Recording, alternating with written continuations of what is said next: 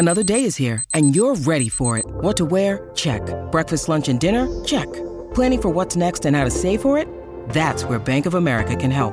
For your financial to-dos, Bank of America has experts ready to help get you closer to your goals. Get started at one of our local financial centers or 24-7 in our mobile banking app.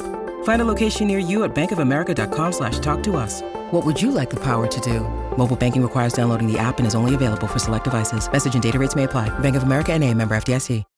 When you need mealtime inspiration, it's worth shopping Kroger, where you'll find over 30,000 mouthwatering choices that excite your inner foodie. And no matter what tasty choice you make, you'll enjoy our everyday low prices, plus extra ways to save, like digital coupons worth over $600 each week. You can also save up to $1 off per gallon at the pump with fuel points. More savings and more inspiring flavors make shopping Kroger worth it every time. Kroger, fresh for everyone. Fuel restrictions apply. Welcome to the College Football Survivor Show, where playoff survival is always on the line. Here are your co hosts, Doug Lesmerises and Shehan Jeyarajah. And back on College Football Survivor Show, Shehan, you and I going in the Wayback Machine again for a reason. It's a playoff show we do here. We are putting a lot of things in context of the looming 12 team playoff that is on the horizon for 2024. We did previously teams of the current playoff era who would have been helped by a 12 team playoff. And we really dug in on some things of, you know, the Georgia era and uh, how we might have viewed some teams in the Pac 12 and that kind of thing. Now we're going back to the BCS era, 1998 to 2013. That period, what teams from then would have been helped the most by a 12 team playoff? Now, you know, a 17 minute discussion about 1999 team X when a bunch of our listeners weren't even weren't even alive. Eh, less interesting.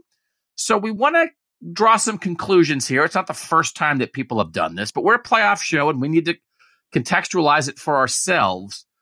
You're going to guide us through this conversation, Shehan. When you think about the teams of the BCS era that would have been helped the most by a 12 team playoff, who do you go to first? Well, I resent that idea that uh, that we can't go back to 1998 because we will absolutely go back to 1998 at some points. We won't start there though. You have to start with the team that I think made it unpalatable to not have a four team playoff and to not have more teams involved in that discussion. And that's 2011 Oklahoma State. Uh, 2011 Oklahoma State, of course, was undefeated until they weren't, well, until they lost on a very controversial field goal that, if you ask people from Stillwater, was not good. Went over the goalpost, but that's a that's a discussion for another day. And uh, they missed out on the playoff, and we got a rematch instead of Alabama versus LSU in that 2011 national championship game. LSU beat Alabama during the regular season. They lost the rematch in the national title game.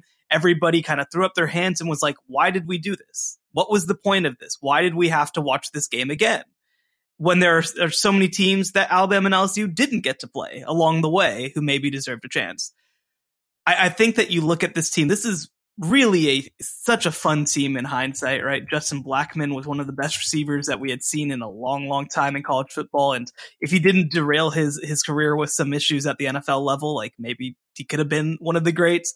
Brandon Weeden was this like I guess he was like my age, right? He was like 29 playing quarterback at Oklahoma State because he had a uh, he had a baseball career before he ever came. Joseph Randle was a 1200 yard rusher. Like this was this was a peak Mike Gundy team, and they deserved their shot.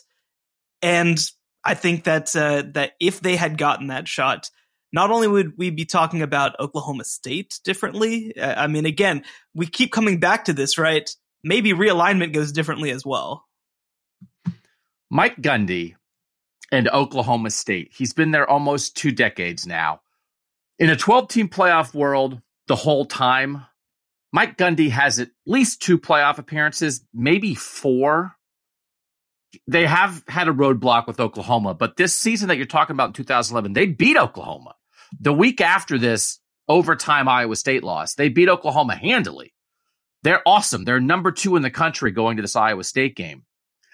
And I do think it's possible that when we talk about shifts, I, I'll just tell you, I'm up here in Ohio. Mike Gundy is not somebody that diehard Ohio State, diehard Big Ten, diehard national college football fans. I love college football. What do you think of Mike Gundy? I don't think people have an opinion on Mike Gundy. This has been an excellent college football program that has just never had that opportunity in the spotlight, Shehan. This would have been it. There would have been others. And I think to start here, this is a perfect encapsulation of the kind of very good football program that doesn't need help. It doesn't need help other than a little expansion of the structure. And even within that, it's like, what are we doing? We're not only rematching two SEC teams, we're rematching two SEC teams from the same division.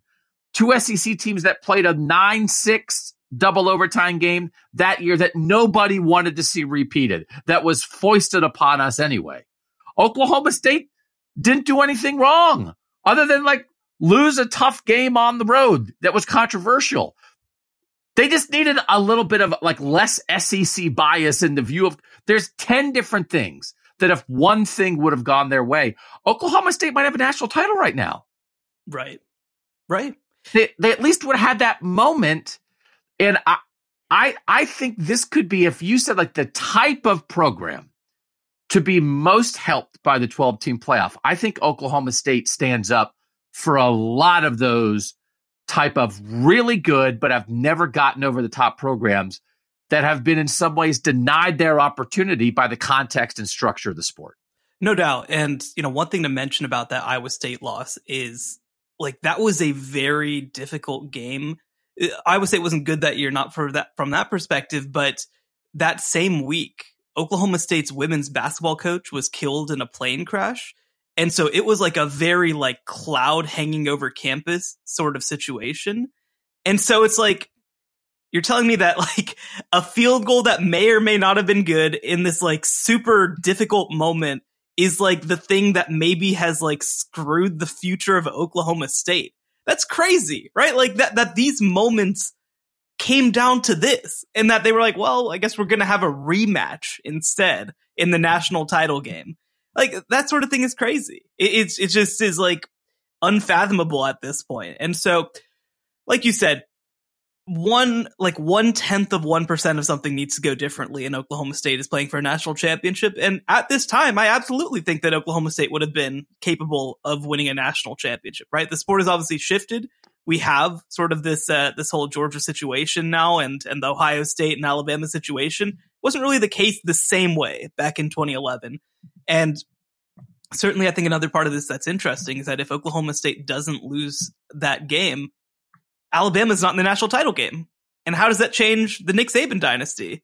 Right, because that w- that was his second. They went on to win their third in 2012, and maybe that would have happened, and it would have just been their second, and it doesn't really change anything other than that. But I don't know. It's really interesting. By the way, one thing. Do you remember who the offensive coordinator on this Oklahoma State team was? I don't. Who was it? It was Todd Monken. Oh my gosh. Todd, man, come on. We would have had the the the Monkens on long before yeah. this if they had had this opportunity. And it really is. I mean, you look at like that LSU team that they would have played because LSU had beaten Alabama during the regular season. LSU was undefeated. It would have been LSU, Oklahoma State. That's an LSU team. It, like was it Rueben Randle is their leading receiver? Like he's good. He's not Ja'Marr Chase, right? Michael Ford and Spencer Ware are the leading rushers. I mean, it's not. This is not like a um, Od- Odell Beckham is on that team, but as a younger guy, he's their second leading receiver. This is not like this is not the type of SEC team that Oklahoma State would have been like. Well, they would have gotten there. They wouldn't, wouldn't have had right. a chance. And so that changes the entire history of that program. And it does remind, and there are times that it's really tough. When you have a roadblock, when you have a rival roadblock, and you get over that roadblock, and then it's something else that gets in your way. That Oklahoma, like, what's Mike Gundy against Oklahoma? He has like three or four wins, yeah, right? In like, 18 like seasons, three and twelve, uh, three and like fifteen. It's not good. So, like, this is one of those they pounded they won by four touchdowns the next week against Oklahoma. And like this is the thing right that holds you back. That's what's so difficult. And I do think that you it's an interesting point here. And again, the people who lived through this, nobody as much as the SEC was starting to dominate college football already, obviously by that point in 2011, nobody wanted to see LSU Alabama. because it was it was a defensive conference. It was a two defensive programs. Nobody wants to see a rematch of that, and it was forced upon everybody. And then the team that lost in the regular, like it's a back, it's such a backdoor Bama title that nobody wanted. And I do think, right, this is it. It starts. It, it's like let's not let this happen again.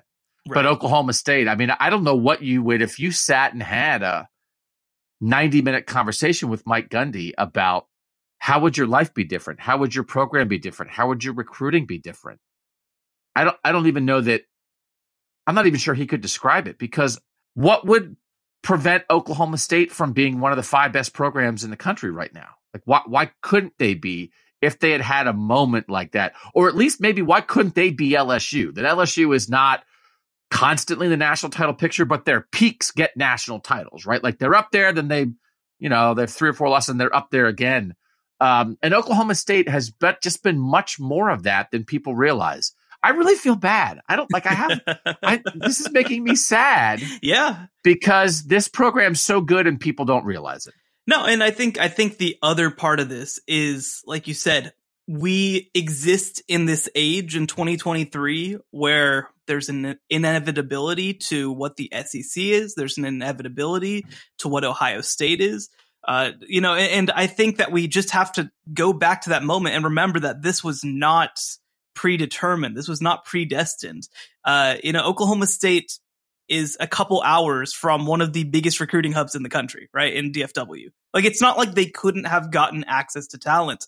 What ended up flipping is that Alabama then goes on to be the it program and kind of comes in and uh and, and starts recruiting nationally in a different kind of way, right? So like this stuff wasn't a guarantee. And if in 2011 things change, you know, you never know what's going to happen.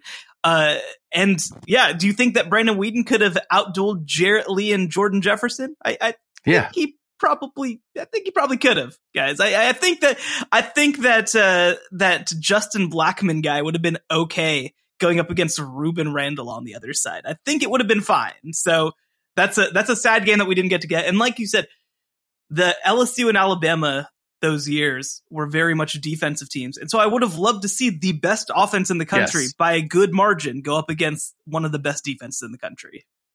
I will say, whenever you keep saying Brandon Weeden's name in this discussion, it is very difficult for somebody in Ohio to like get past that discussion. It's tough for people in Dallas too. Trust me. He's a first round pick of the Browns, and I can remember there's a there's a golf tournament in Columbus, the Memorial Golf Tournament. They just had it, uh, Jack Nicklaus's tournament in Columbus, and I don't cover it anymore, but I covered it back then when he was a draft pick of the Browns, and when he was new to the Browns, he was Brandon Weeden was walking around with Rickie Fowler, who's also from Oklahoma State, yeah, at the yeah. Memorial and Brandon Weeden was clad from head to toe in orange. I think Rickie Fowler was too.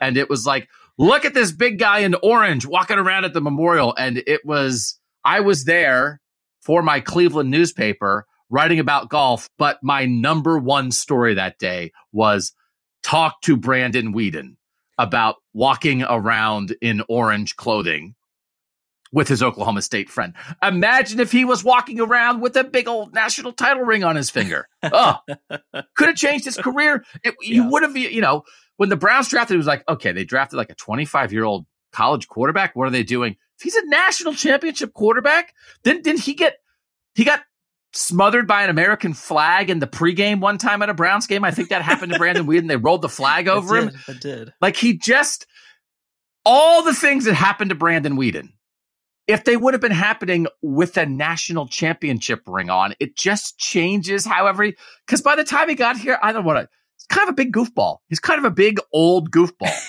he can throw, but it's like, I don't know, how good is he? He could have been a national champ, man. Uh, you know, the funny thing is, no, I did, I did check his age. Do you know how old he was when he was drafted? I think, was he 25 or 24? No, he was 28 and he turned 29 during his first season in the NFL.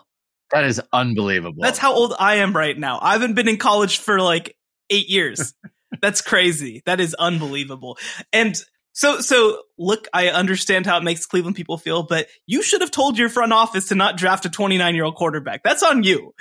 but, I know. But, uh, but you know, like, and Brandon Weeden wasn't even a, a bad NFL player either. right? Like he was he was solid. It just they picked him in the first round. I don't know why they did that. Should we run through all the other bad Browns quarterback draft picks? yeah, yeah, yeah. Let's uh, let's let's change up this. Yeah. Uh, let's derail this. Hey, we can throw Robert Griffin on that list. Another 2011 Big 12 quarterback. So let's have a conversation. I said I want you to guide us, but I want to connect two teams here because okay. it is it's fascinating the evolution and, and the, one of the things that in going through this exercise again, 16 years of the BCS, I thought there were seven years where just having two teams play for the national title made total sense. I thought there were six years that were abject disasters because of the structure, and there were three that were kind of in between.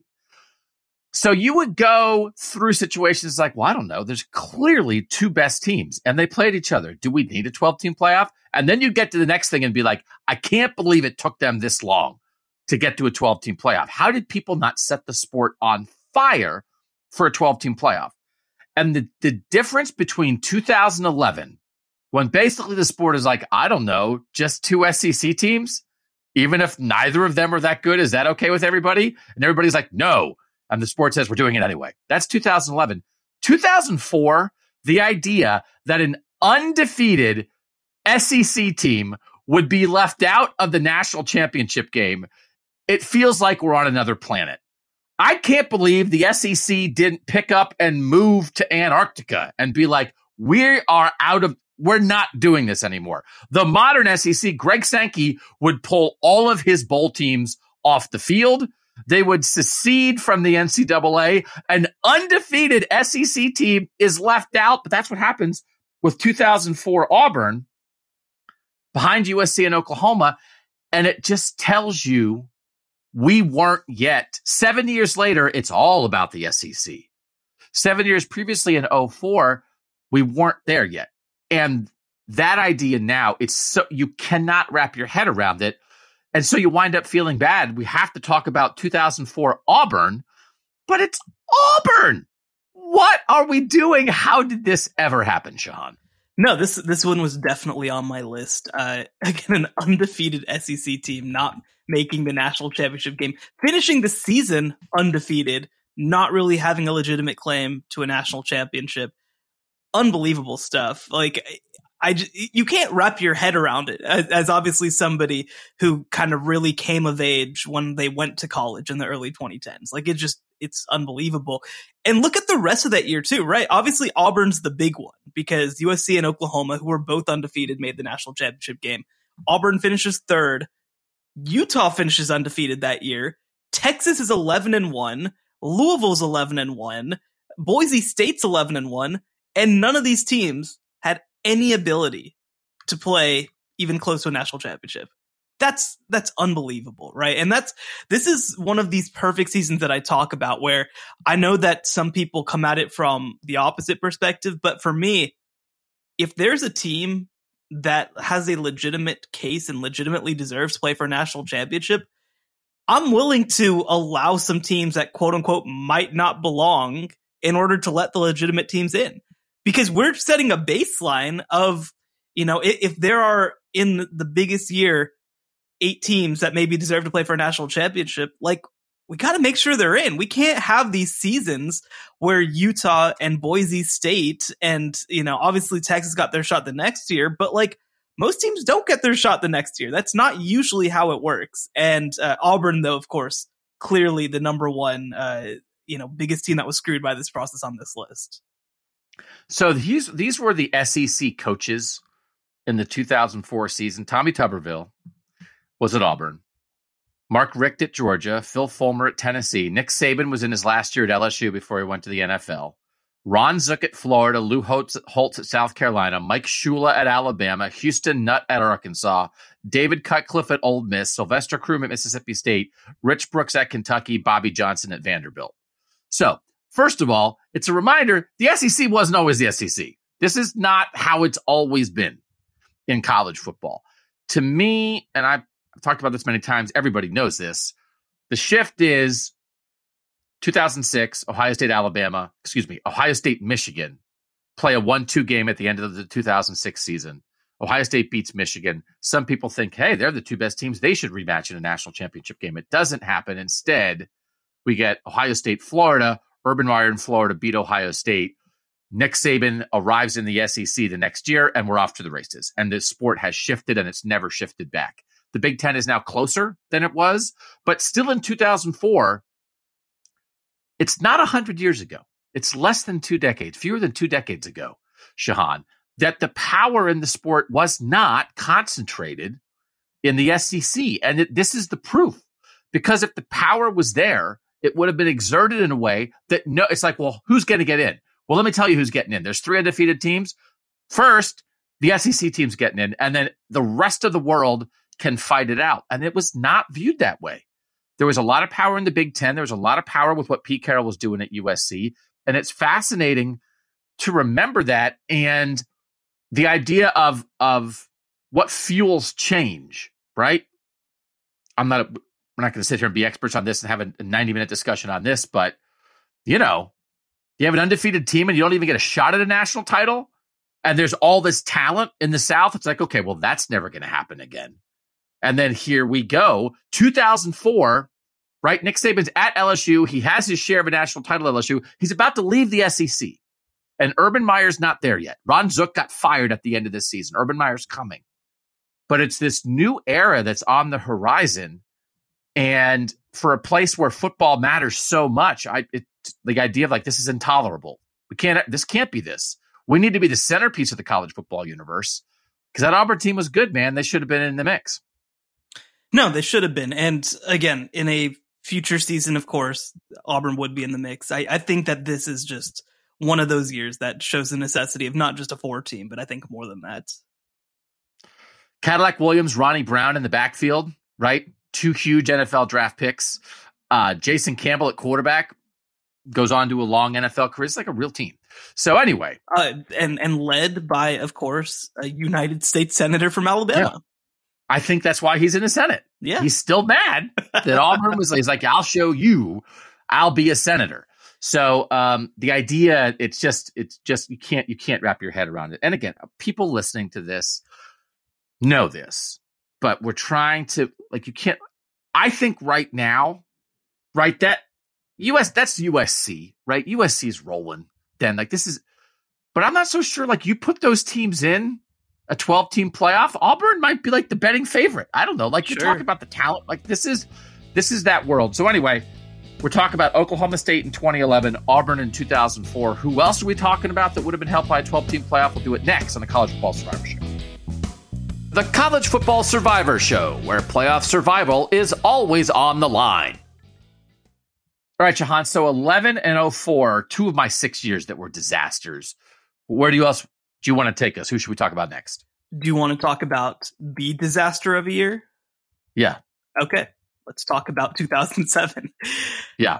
2007 is one of i mean I, I, think that people talk about it as the craziest football season of our lifetime and i think they're probably right. We had a two loss team win the national championship in lsu les miles winning his lone national championship but the amount of teams that had a chance to be there is frankly unbelievable. Like it, it is frankly unbelievable Obviously, people might remember that historic West Virginia versus Pitt game where West Virginia screwed their chance of making the uh, the BCS national championship game by losing to a horrendous Pitt team. People might also remember the famous Kansas versus Missouri game earlier in the year. Both of them went on to win 12 games. This was uh, the year that Kansas won the Orange Bowl as as a one loss team. Like this is such a weird, crazy year, and ultimately you know, we do get uh, a two loss team again in the national championship game. And so there's so much subjectivity when it comes to that. Now, LSU ended up winning the thing. Of course, it makes people feel better about the fact that the right team came through, but you're telling me that Missouri couldn't have gone on a run with Chase Daniel. You're, you're telling me that that uh, West Virginia didn't deserve their chance, right? They ended up finishing number six in the country. I don't know. Like this is a year where you have to let them decide it on the field. There was no team that clearly deserved to be in over the other. So I was right in the middle of covering that because Ohio State winds up as the number one team going in like at the end of the final BCS rankings. There was a one loss Ohio State that had lost to Illinois in the second to last game of the regular season. They won at Michigan, and the Ohio State players were climbing in the stands with roses in their mouths because they were going to the Rose Bowl. It's like, well, they're out of the national title race because the Big Ten season ended so early back then. It's like they're going to the Rose Bowl. And then all it's like, well, it's like seven different things had to happen, and they all happened. And Ohio State winds up not just in, but they're number one. And two loss LSU is number two. The teams that I really feel bad for in this situation is Missouri and Kansas are, I believe, number two and number four when they play their rivalry game. Kansas is number two, Missouri is number four. Kansas is undefeated going into that game. Missouri wins that game 36 28. Kansas gets behind and rallies at the end and doesn't happen. And then Missouri goes on and loses in the Big 12 title game to Oklahoma. So the result is that the Big 12 doesn't get anything. When actually all three of those teams should have been in a 12 team playoff. Right. And the result of that Kansas Missouri game is it's the biggest game in the history of that rivalry. We think that Lance Leipold has come back and re- revived Kansas and that Kansas, this was, yeah. Like we went crazy because Lance Leipold won six games last year at Kansas. Yep. yep. Kansas was number two. They were 11 and 0. Yep. And the result is you lose one game to your rival and then it gets a little sideways because your conference is good and you get nothing. You get nothing. And why shouldn't Kansas or Missouri or why shouldn't one of those Big 12 teams been in ahead of Ohio State? Why did Ohio, why did Ohio State have to be there? Ohio State was in the national title game the year before. They lost at home to Illinois. What right? And they don't even have a championship game. All the times when it's like later, once we get to the playoff, the Big 12 gets the, the wrong end of the stick because they don't have a, a championship game. Now they do have a championship. If the Big 12 doesn't have a championship game, the winner of Missouri, Kansas is in the BCS title game. Yep. Instead, the winner of that game has the opportunity to go lose to Oklahoma in the Big 12 title game. So nobody gets in. Yep. Ohio State doesn't have to go. It's horror. And what would it have done? When is the last? Would Missouri be in the SEC? What can you imagine if you could have built something around? Okay, this is the new era of the Missouri Kansas football rivalry. Instead, that rivalry's dead. And this was its peak. And, and the result was they got nothing out of it. It was a great game. Chase Daniel threw for 360 yards. Missouri wins. They get nothing out of it. I feel like one of the things going through this list and and putting together sort of the teams that I would point out is that it was just so freaking Big 12 heavy. Like the Big 12 is the most would have, could have, should have conference in maybe all of college sports because not only do you have the Missouri Kansas thing, you have West Virginia this year, who frankly should have played for a national championship if they don't mess things up. Uh, you know, I mean, we'll get to them in a second. The amount of times that TCU should have had a chance in the BCS era is just unbelievable. Oklahoma State in 2011, another team that we're going to talk about back in 1998 is Kansas State under Bill Snyder, who also, by the way, loses a conference championship game to cost themselves a chance at the national championship. Like, holy crap, the Big 12 is like, like millimeters away from being something crazy. And instead, now they're like fighting for survival. It is, it is like truly unbelievable how much they've been screwed by this process. And it's, and it's difficult because once you get these perceptions, I don't want to say biases, I want to say perceptions and yeah. reputations established, it creates a world where once a conference, the SEC, gets a reputation as a strong conference, then you can survive a loss. But if you are a another conference that doesn't have that reputation, but actually might have more good teams at the top of the conference, like this Missouri, Kansas, Oklahoma year, you don't get the same credit. And if you knock each other off, you knock each other out. And we're even talking about that. This might be what the Pac 12 does this year. The Pac 12's reputation perception is not good right now. But when you think about, okay, could could you create a Pac-12 scenario this season that resembles Missouri, Kansas, Oklahoma oh, in 2007? Absolutely. We're going to talk we're going to get Washington, USC, Utah and nobody gets in. But they might be three of the best seven teams, and they'd all easily be in a 12 team playoff. This is the kind of thing where instead of celebrating the strength of the Big 12 that year and it becoming, this is one of those things, right? This is, this is a Shehan kind of, this is Shehan feel good time. Welcome to Shehan feel good time. At its best, college football should be a regional sport where the strength of your region makes you feel proud, makes you feel excited about the regional aspect of your sport. And then when it's time to go national, the strength of your region is a plus, not a minus. And now you go out and represent your region, and all the regions are represented. And you find out, okay, we all beat each other up, but we're going to have multiple representatives in. Let's do this thing. Instead of a world where you live in your own little bubble nobody has the right context. Everybody assumes the SEC is better than the Big 12, but we don't get to figure it out. Missouri assumes it. Why is it? Missouri assumes it because they leave to go to the SEC. But what if the Big 12 could have been this? I'm sad again. I'm sad. no, and and it is sort of a oh. situation where it's like again, in 2011, you have this perception of the SEC, and so it means that the subjectivity puts LSU and Alabama as the top two teams.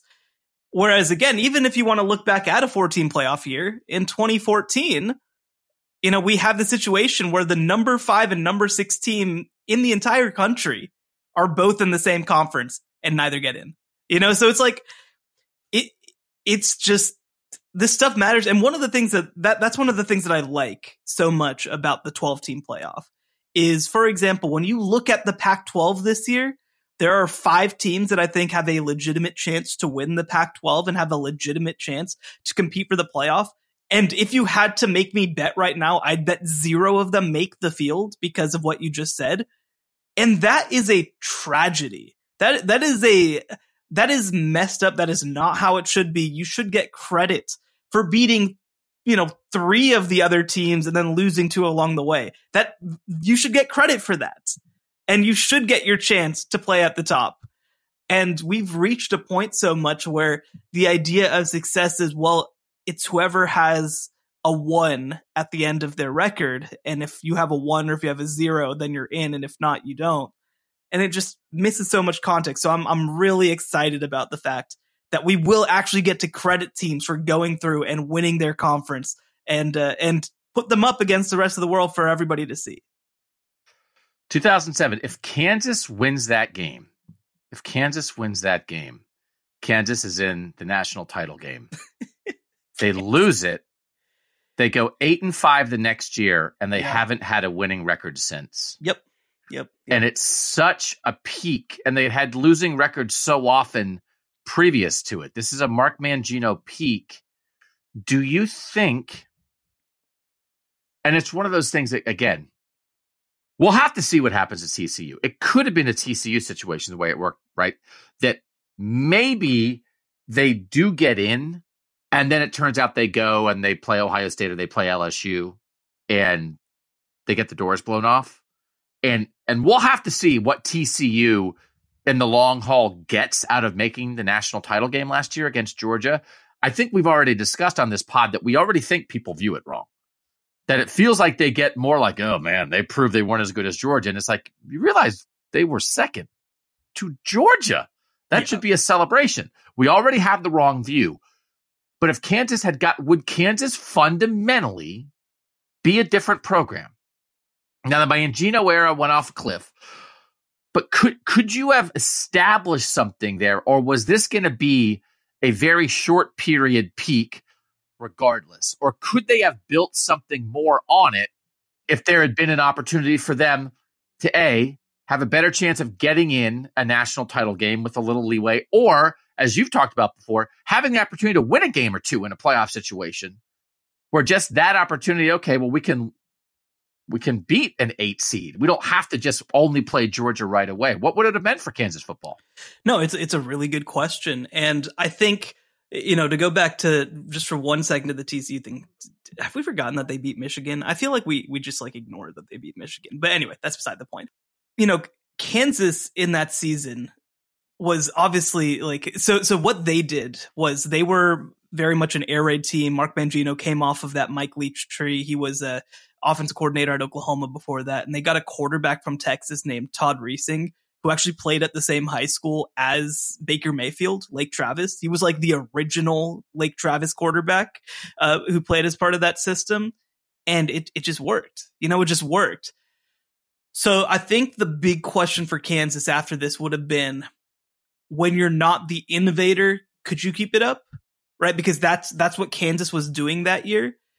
But the flip side of that is if they make the national title game, and I mean, for goodness sake, if they win a national championship, which I think, again, LSU ended up winning as a two loss team. This was not some sort of huge guarantee that like that they would have not been able to hang or anything. I again, we we don't live, I don't think, in the 2022 football season back in 2007. I think that Kansas absolutely could have hung. I, I think that that changes the way that Kansas views its own football program and the way that it invests in its own football program. And, you know, up until like three years ago, Kansas played in a stadium that had a track around it, right? That's not the case. If Kansas wins a national championship in 2007, that investment comes sooner.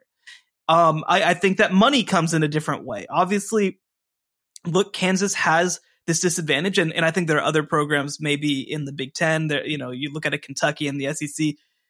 Like basketball is going to come first. They win the basketball national championship in 2008, and so that that's still going to happen. They're still going to invest in that way, and Kansas football is still going to be secondary. But I do think that that speeds things along. I do think that maybe we see a program that maybe in a way looks more like Kansas State, uh, maybe like 2010's Kansas State, so maybe not one that's competing at the highest level, but one that has seasons where they have a chance. And instead, we get one of the most neglected programs in all of college football over the last 15 years. Uh, okay. That's a good comparison because you're like you love Kansas State. I love Kansas State. You yeah. love Kansas State. Kansas State has a lot to hold on to. Yeah. Kansas State's not Alabama, but Kansas State has a lot to be proud of, and Kansas has been mucking around waiting for Lance Leipold to get him the 500 and just imagine what they could have been. What if they had been putting together eight win seasons for the last 20 years instead of three win seasons? Thanks a lot, college football. All right, who else? who else could have used 12 teamer? Well, I, I, mean, we mentioned them. I feel like I have to to say something. Um, so 1998 Kansas State. This is Bill Snyder's best team. This is Michael Bishop. This is uh, an incredible staff. This is the peak, I think, in a lot of ways of what Bill Snyder is. They go in to again the conference championship game with a with one loss, I believe, at that time. No, actually, no, they were undefeated. They were undefeated heading into the conference championship game against Texas A&M. They lay an egg, losing double overtime to Texas A&M. By the way, Texas A&M's only conference championship since the Southwest Conference folded, but that, you know, I'm just saying. Uh, and so Kansas State misses out on the chance to play for a national championship. And by the way, if you have any questions about how good this Kansas State team was, the second that Bob Stoops gets the Oklahoma job in 1999, he basically hires away half of Bill Snyder's staff, including a young assistant named Brent Venables, including Mike Stoops. Like this is a cataclysmic event for Kansas State and their opportunity to compete at the highest level year in and year out because this was the team, this was the staff, this was the moment. And yeah, they just completely got screwed. And also, by the way, they got left out of the BCS as well. They played in the Alamo Bowl at the end of the year. So like this was just it was a double overtime loss to Texas A&M. That was it and they go from clearly playing for a national championship. They would have played uh, Tennessee that year, right? Tennessee was 1998. Yes. Uh, yes. Instead, they play in the Alamo Bowl, and it's just against unranked Purdue, and they don't show up because obviously they should have been playing for a national championship, and they lose that game. So, come on. You know it, this is this is the peak of bill snyder. I remember uh, a couple years ago there was somebody who got uh, on twitter who got ratioed to hell because they were like was bill snyder even like that good? Why do we talk about him like this? And it's like because because he didn't have like a nominal top five finish and it's like dude this this 1998 kansas state team was ridiculous. This was so much better than any football team at Kansas State had the right to be. And they lost in double overtime. They missed their chance. They didn't even get a chance to to play in a BCS bowl, and it just set the program back for several years. So th- this is a good example because this is a year Tennessee is the only undefeated team, and there are teams two through five all have one loss, and it's like how do you pick? And I think you wind up picking, and again, there's computers involved, but I do think you wind up picking on reputation in a world where the other three teams needed it more. So Florida State gets the shot. Florida State has a September loss to North Carolina State. It's like, oh my gosh. Well, should that be disqualifying? Not necessarily, but also, come on. Florida State lost to North Carolina State.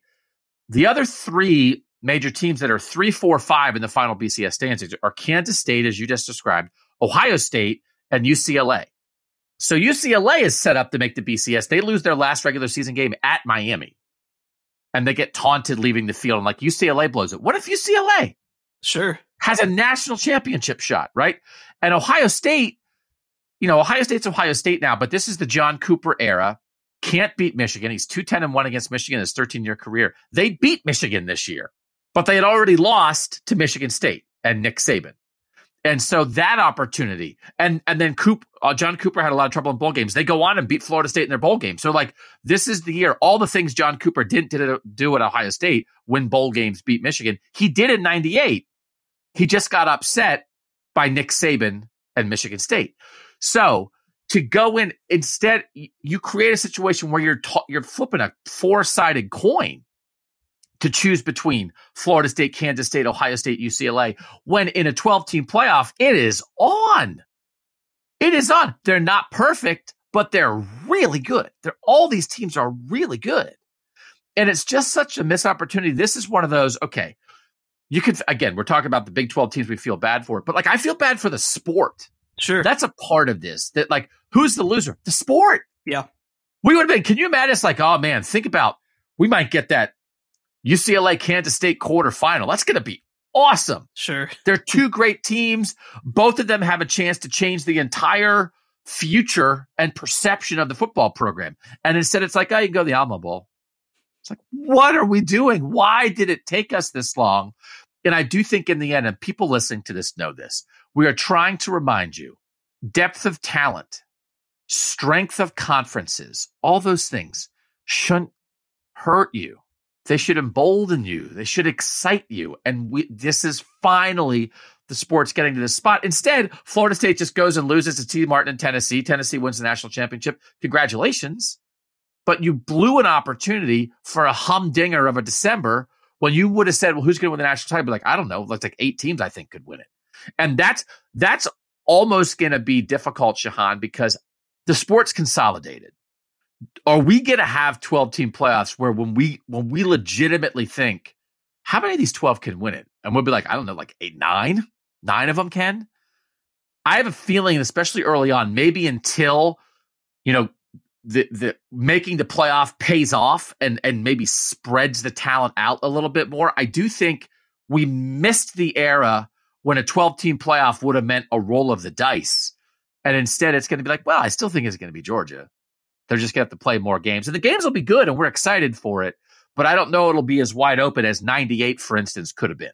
No, I and I don't think it will be, especially in these early years, like you mentioned, because we just have reached a level of consolidation that isn't normal, frankly. And so, I do think that uh, that this is something that becomes an investment in this, the future of the sport, right? This isn't a conversation about the first two years of the playoffs. This is about 10, 20 years down the road. But again, the the way that college football is strongest in my eyes is you need to have this regionalism. You need to have representation of different parts of the country. One thing that I think that we need to talk about as like a sport is the fact that yes, obviously the Pac-12 hasn't made the playoffs since 2016, but it also becomes a self-fulfilling prophecy when there's less investment and interest on the West Coast. Like this stuff matters. This college football is one of the sports where perception drives reality, maybe more than any other sport, because perception impacts uh, investment, impacts recruiting decisions, impacts uh, you know everything. And so I think that when we reach a point of of taking a step back and saying, "Hey, you know what? You can go to uh, to TCU and have a chance to play on the highest level. You can go to NC State and have a chance to play on the highest level. You can go to Oregon State maybe this upcoming year and have a chance to play on the highest level. That's good for the sport. Because the other part of this too is think about if you're a recruit making a decision, you almost have to make a decision between one, do I want to play at a school that I love and I feel like fits me? Or two, do I want to play at the school that matters, that will play for a national championship? Because if you want to do that, you have to go to like three schools right now. You know, so I, I'm I'm curious, and maybe this doesn't happen. Maybe we're too far gone. I don't know, but I do think that uh, that it will make an impact, and I do think that again, like you said, the opportunity for some of these schools that we've mentioned to get into a playoff for for Kansas football to get into a playoff and use their exciting new innovative system. I think that you can also throw 2008 Texas Tech into this group as well. Um, it, it's similar in a way, and say go win a game. Go do something exciting that other teams can't hang with. And maybe you still lose at the very end, but but winning two games and then losing to the team that wins the national championship is really just not that big of a deal. It it just really isn't. All right. Couple more examples we want to get to. Man, we're we're fixing the sport. I feel good. Let's take a break and we'll come back on the College Football Survivor Show. The College Football Survivor Show, where playoff survival is always on the line. So, Shehan, I'm old. I'm twice as old as you, and I covered college football enough that, in part of the BCS era, that computers drove me nuts, and I thought bad votes by uneducated, biased pollsters drove me nuts. But it's a reminder of so much of the football was right. The conferences were right. The talent distribution was right. And we just were putting the national discussion in the hands of the wrong people. And I think it's a reminder that I do think the committee is much better than pollsters and computers. I do think 12, you know, that you have a bigger margin for error and it gets more teams in. And now the, the quote problem, as you said, is it's the same teams all the time.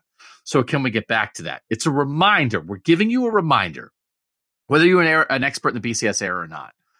There was a time not that long ago when when you could have seasons like this where it, it wasn't the same teams all the time. And the rise of Georgia is new, right? Because it's just not it's not just Bama and Clemson and Oklahoma and Ohio State. And, and I do think I don't think this era is dead. And if we can get back to sort of the the uh, the you know the un- the uncertainty in a good way of like who's going to be good this year. I don't know. I mean, there's some teams that are always around, but there's more teams that spring up, and we just provide them a better structure. We absolutely could be heading into the best college football we've ever seen. Be excited about it because I, I do think I don't think this has to be dead. I don't think the era of Missouri and Kansas State and UCLA and Texas Tech and Tennessee and Auburn and all those teams mattering. I don't think it has to be dead. I don't. And I do think the new structure can help us get back to that. All right, what's another team, another year you want to bring up?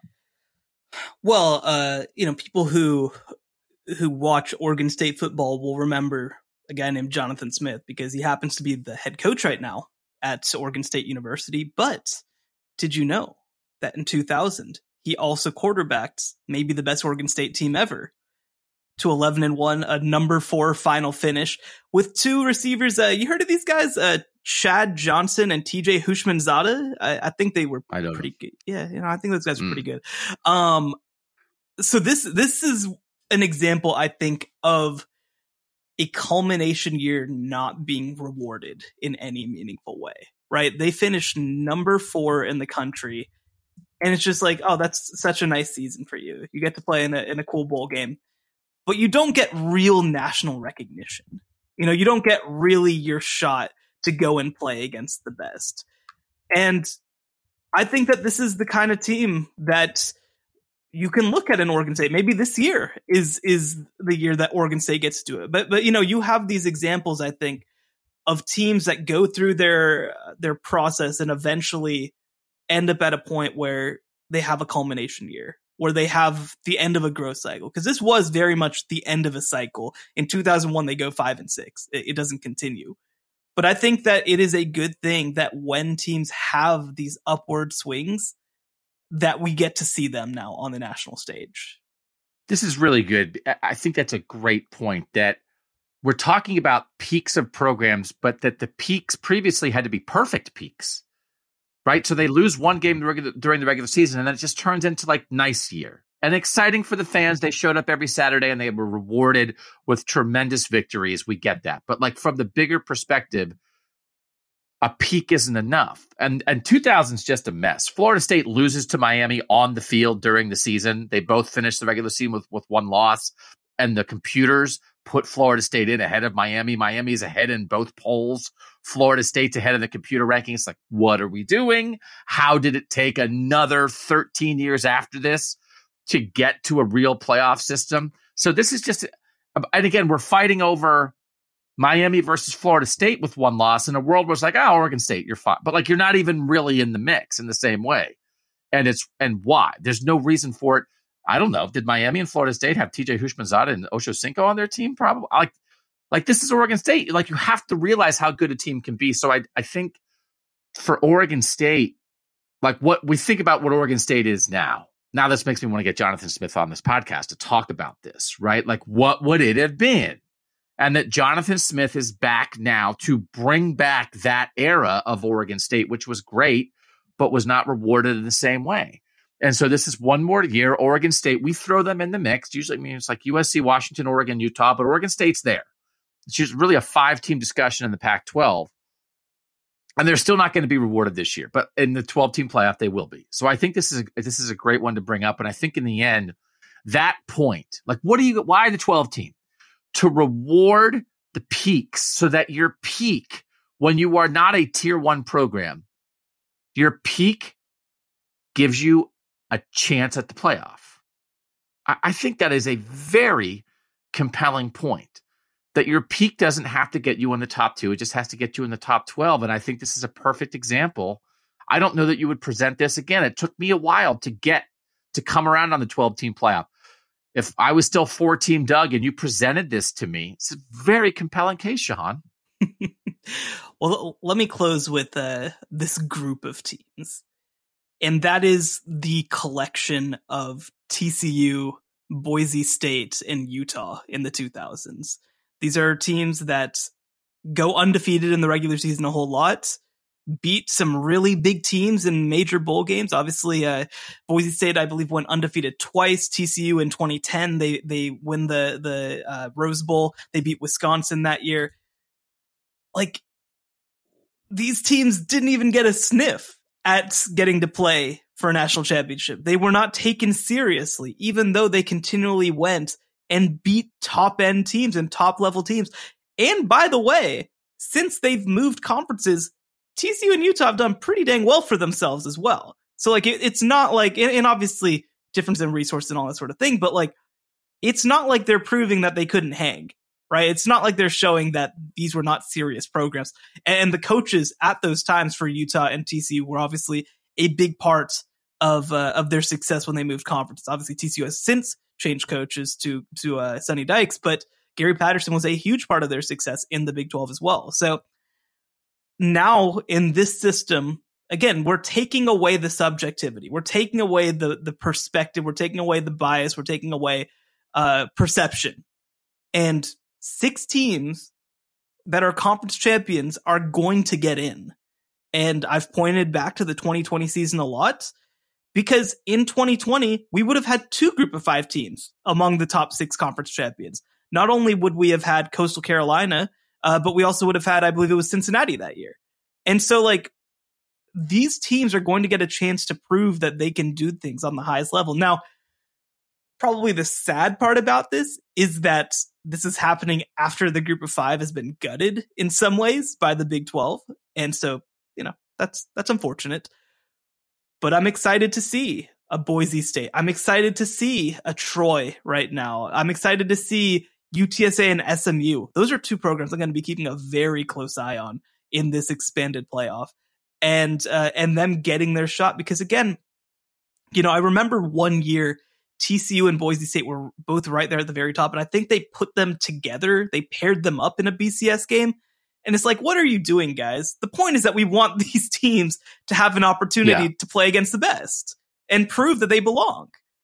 And which, which both programs did multiple times uh, during the, the 2000s.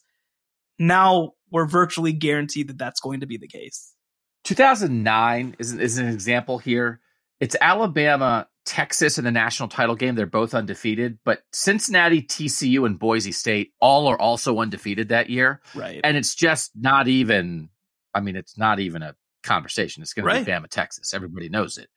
And I will say along the way, this has been a less compelling argument to, to me when it's like, okay, well, you're undefeated, but like, come on, look at your schedule. There's a lot of teams you know, if there's the, the, three or four best teams in most of the Power Five conferences would have gone undefeated against that schedule. Do you wish what you just said there? Do you like that TCU and Utah and now Houston and UCF and Cincinnati have stepped up or are stepping up into a quote power conference? Or do you wish they had stayed put and that the sport had provided them the con like the underdogs aren't going to be the same kind of underdogs anymore. And when you have 69 teams in the top group, and it's like, okay, well, who's who's going to be that 12, 11 or 12 seed that we talked about can be that Cinderella that can get the nation talking about, man, I can't believe that 12 beat that five, which again is such a big part of the NCAA basketball tournament. Do you, can you imagine if Utah was still that? People, the five seed would be scared out of its mind.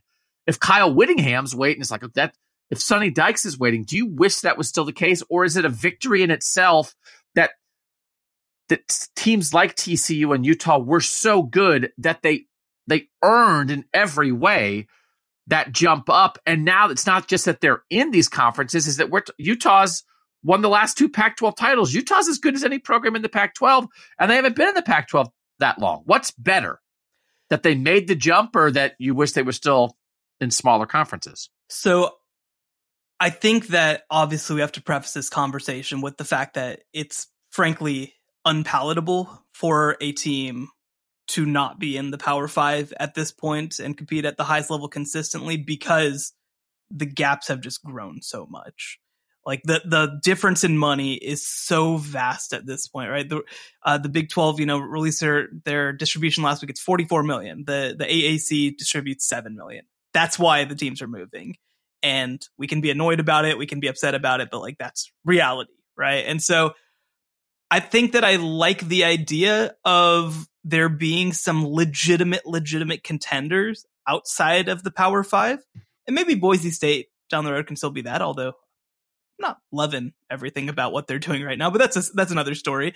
Uh, I do think that, you know, you look at a Tulane, you look at a Troy, you look at what Coastal Carolina has been. I'm going to be curious what Liberty is under Jamie Chadwell. So, like, I think that there will be some spoilers still. I don't think that this has gone away, but certainly, you know, again, I think that you can make the case that 2010 TCU or 2009 Boise State could have won the national championship if they had the opportunity. That's not going to be the case. I mean, that's not going to be the case for, for at least two probably of the the middle three conferences too. like I think that the sport is just stratified that much. But you know, I mean, I, I definitely do think that um, you know, I wasn't. I, I've been forward about this. Like in the 2000s when I was growing up, like I was not the hugest college football fan. I really got into it when I came to college in 2012, and so you know, but it's it's hard not to look back at some of that era with some nostalgia and think, man, you really didn't know what was going to happen. Like you really didn't. Yeah. And now it's, well, this thing's going to happen and then maybe you can enjoy the rest. Right? Like we know that Georgia and Alabama and Ohio State and Michigan are going to win. But like, you know, you can enjoy the rest. And so, you know, from that perspective, I think that obviously it is somewhat sad, I guess you could say that it's uh that that we've lost that that perspective of having these true power power teams being in the group of five.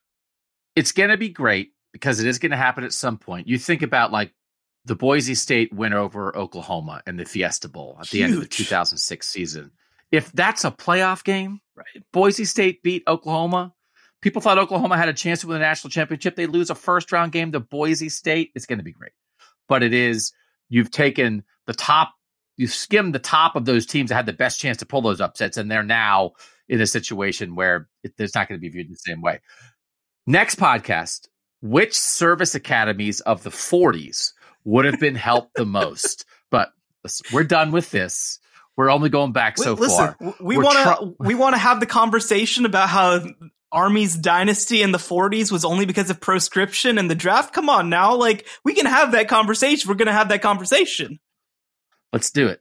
Uh, we're trying we're trying to remind you that this is an opportunity for the sport to take sort of all the best of all the things that have been out there and shed the things that have held it back in certain ways and that we can get to a place where we can still have tier one superpowers but we can provide more opportunity. We could have more teams whose peaks matter who then those peaks can turn into something more sustainable from an investment standpoint from a long-term success standpoint.